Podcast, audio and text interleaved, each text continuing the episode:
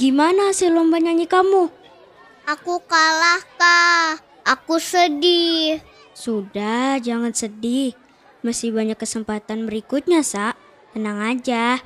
Iya, Kak. Makasih ya. Biar gak sedih, aku punya cerita yang cocok untuk kamu nih.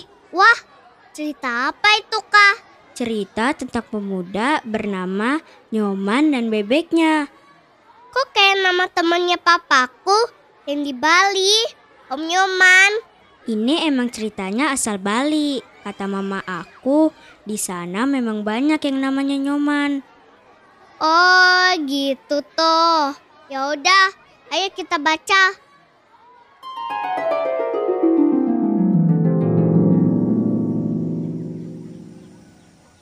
Di sebuah desa yang ada di Bali, tinggallah seorang anak laki-laki yang bernama Nyoman. Ia hanya anak muda biasa yang hidup berdua saja dengan anak bebek peninggalan ibunya yang oleh warga Bali disebut Meri. Hari-hari telah berganti. Anak bebek semakin besar dan tubuhnya semakin kuat. Gesit pula, walaupun bulunya kumal. Bebek itu selalu membuntuti Nyoman ke mana pun ia pergi. Wik, wik, wik, wik. Meri, kau jangan dekat-dekat denganku. Bisa-bisa nanti aku menginjakmu, Meri. Wik, wik, wik. Hei, sana menjauhlah sedikit dariku. Tapi bebek itu tidak menghiraukan perkataan Nyoman. Seketika Nyoman kaget karena menginjak bebek kesayangannya. Au, untung saja hanya kakimu yang kuinjak. Sudah kubilang jauh-jauh dariku biar tak terinjak. Gemas dengan bebeknya yang bandel, Nyoman memotong segenggam rumput semak. Diangkatnya tinggi-tinggi rumput itu untuk mengancam bebeknya. Pergi jauh-jauh kau. Dasar anak bandel. Si bebek lalu melihat Nyoman dengan tatapan ciut dan memelas. Nyoman pun lalu marah. Bebek itu lari terbirit-birit menuju rumah. Hari menjelang sore, Nyoman tak sabar ingin pulang ke rumah. Sesampainya di rumah, ia langsung membersihkan alat bertani miliknya lalu segera mandi. Setelah itu, Nyoman mencari bebeknya untuk memberi makan. Ri, Ri, Meri, makan dulu kau. Nyoman terus memanggilnya, tapi tetap tidak ada suara bebeknya menyaut. Ri, Ri, di mana kau Ri? Ayo makan dulu Ri. Ke mana kau pergi? Kau marah padaku? Maafkan aku tadi membentakmu. Ri, kemarilah. Sambil meneriaki bebeknya, Nyoman menuangkan jagung dan juga air ke wadah makan bebeknya. Ri, kenapa kau tak menjawabku? Tadi aku tak bermaksud mengusirmu, Ri. Aku melakukan itu karena sayang. Kalau tidak sayang, aku akan membiarkan kau berkeliaran di ladang ini sampai kau terinjak olehku. Nyoman mulai kebingungan mencari bebek kesayangannya itu. Ia akhirnya berkeliling kampung dengan berteriak-teriak memanggil bebeknya sampai orang-orang kampung mulai sedikit terganggu. Man, man, kukira kau kesambet jin grobogan. Apa kau melihat bebekku? Tidak, aku tidak melihatnya, man.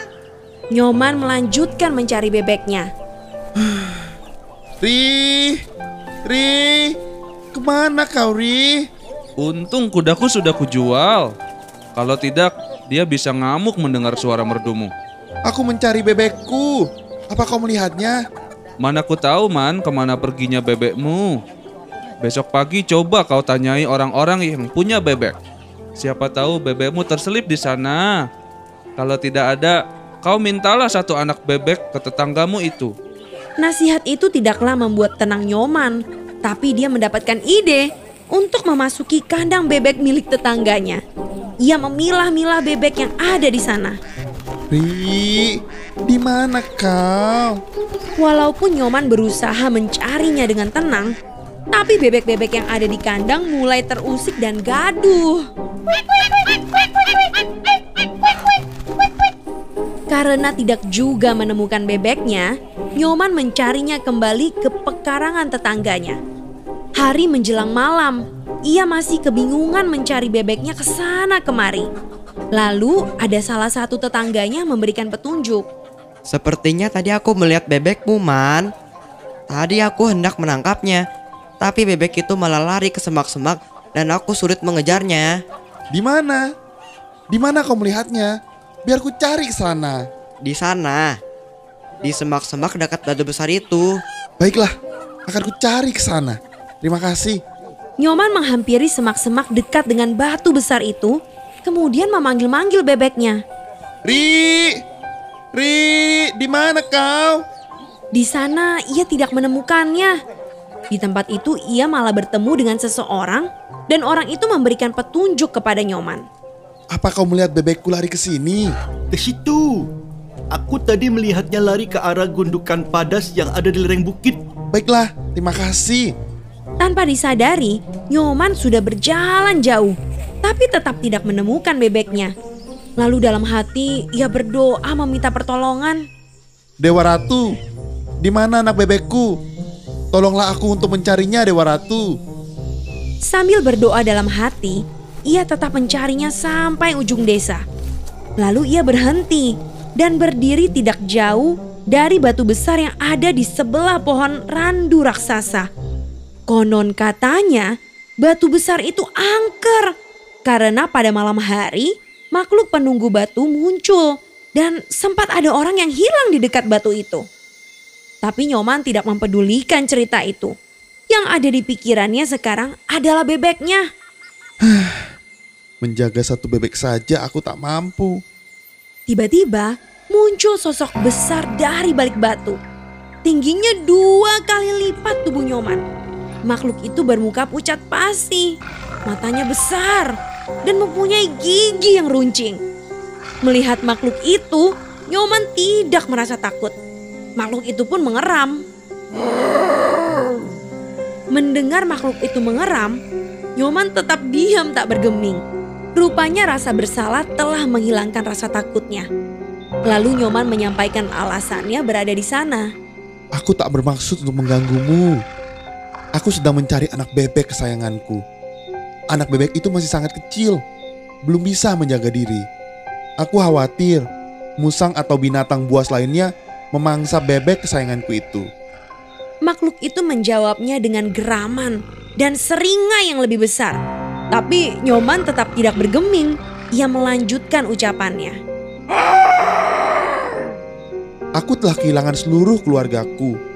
Sekarang aku kehilangan lagi anak bebek pemberian ibuku. Aku tak takut lagi jika harus kehilangan diriku sendiri. Mulut makhluk itu pun menganga semakin lebar. Pada saat itu, Nyoman melihat seperti sebuah lorong panjang dan sayup-sayup ia mendengar suara bebeknya. Meri, itukah kamu? Terpancing oleh panggilan Nyoman, anak bebek itu berusaha bergerak naik keluar, tapi belum sampai terlihat, bebek itu tergelincir masuk lagi ke dalam gua. Melihat bebeknya, tanpa pikir panjang Nyoman langsung melompat masuk. Sesampainya di dalam gua, Nyoman memandangi sekitarnya. Tak ada sedikit pun jejak bebeknya. Di depannya terbentang gua yang sangat panjang. Di dalam gua asing itu, tentulah terdapat banyak bahaya yang dapat muncul sewaktu-waktu. Ri, Meri, di mana kau? Nyoman terus mencari dan memanggil-manggil bebeknya, tapi tetap tidak ada tanda-tanda bebeknya di sana. Ia mencari di antara lorong-lorong yang ada di gua itu. Di lorong pertama, ia tidak menemukan bebeknya. Lalu ia pindah ke lorong kedua, tapi juga tidak menemukannya. Lalu dari arah lorong lainnya, ia seperti mendengar suara bebeknya.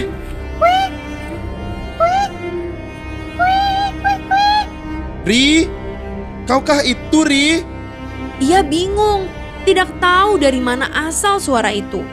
Karena terlalu banyak lorong di sekitarnya. Di antara kegusarannya itu, ia menenangkan diri dan memusatkan perhatiannya untuk mengambil keputusan. Ibu pernah bilang padaku, jika aku mulai kebingungan, aku harus tenang dan dengarkan kata hatiku, karena aku akan mendapat jawaban yang terbaik. Tak lama dari itu, Nyoman seperti mendapat jawaban dari dalam hatinya. Lalu ia segera bergerak ke arah kanan. Karena lorong itu terlalu gelap, Langkahnya tersuruk-suruk dan tanpa ia sadari, ia menginjak sesuatu yang rapuh dan terjeblos. Ah, Setelah ia membuka matanya, Nyoman kaget karena ia telah berada di depan batu besar di bawah pohon randu tempat di mana ia berhadapan dengan makhluk menyeramkan tadi. Di sana ia melihat seorang laki-laki memakai baju serba putih seperti petapa. siapa kau paman? Kau pemberani sekali mau masuk ke dalam sini. Dengan suara berat dan menggema dan juga gerakannya yang berwibawa, itu membuat Nyoman terkesan. Lalu ia menundukkan kepalanya. Maaf, tapi apa maksud paman? Inikah yang kau cari? Petapa itu menyodorkan seekor bebek kepada Nyoman. Bukan, itu bukan bebekku. Kening anak bebekku polos. Tidak ada tanda apa pun seperti yang ditunjukkan kepadaku ini. Lalu, apakah ini bebekmu? Itu juga bukan. Anak bebekku lebih kurus dan tidak sebersih bebek itu. Petapa itu membalikan badan lagi dan menyodorkan anak bebek lagi. Apakah ini bebekmu? Bukan, itu bukan bebekku. Semuanya bukan. Anak bebek macam apa yang kau cari? Aku sudah mengatakan ciri-ciri setiap kali paman menunjukkan anak-anak bebek tadi. Tidak ada anak bebek yang sedang kau cari. Bawa saja semua anak-anak bebek ini. Tidak, paman. Mereka bukan bebekku. Petapa itu terus memandangi mata Nyoman. Lalu ia tersenyum padanya. Kau baik, jujur, dan setia. Anak bebekmu ada padaku. Bersamaan dengan itu, muncul anak bebek milik Nyoman. Nyoman pun langsung menyambutnya dengan gembira. Meri, itu kamu. Aku terkesan dengan sikapmu. Ini, kuhadiahi kau seekor anak bebek lain untuk menemani bebekmu. Terimalah ini. Kali ini Nyoman tidak menolaknya. Ia menyambut pemberian itu dengan senang. Terima kasih, paman. Lalu kakek petapa itu menghilang tanpa bekas, meninggalkan Nyoman dan bebek-bebeknya. Bertahun-tahun setelah kejadian itu, Nyoman menjadi seorang yang kaya raya. Berawal dari sepasang bebek, kemudian mereka tumbuh besar dan mendapatkan banyak telur bebek. Telur-telur itu sebagian dijual dan sebagian lagi ia peranakan. Dari situ Nyoman dikenal sebagai saudagar pemilik peternakan bebek. Orang-orang kampung memanggilnya Manmeri. Nyoman adalah anak yang jujur dan setia kawan. Dia peduli untuk mencari bebeknya yang hilang. Dan walaupun ditawari bebek yang lebih bagus, dia tetap nggak mau. Iya bener banget. Aku suka. Soalnya Nyoman pencinta binatang. Sama kayak aku. Kamu juga hebat loh, Sa. Ingat gak? Kamu pernah ajakin teman sekelas kita untuk sumbangin uang jajan karena ada teman kita yang kecelakaan. Iya ingat. Karena kalau bersama-sama hasilnya akan lebih banyak terkumpul kak. Makasih juga ya. Kamu udah ikutan nyumbang.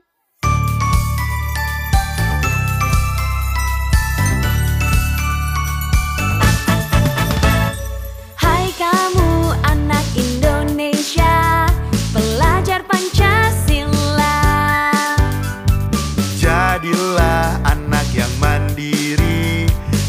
kreatif bernalar kritis.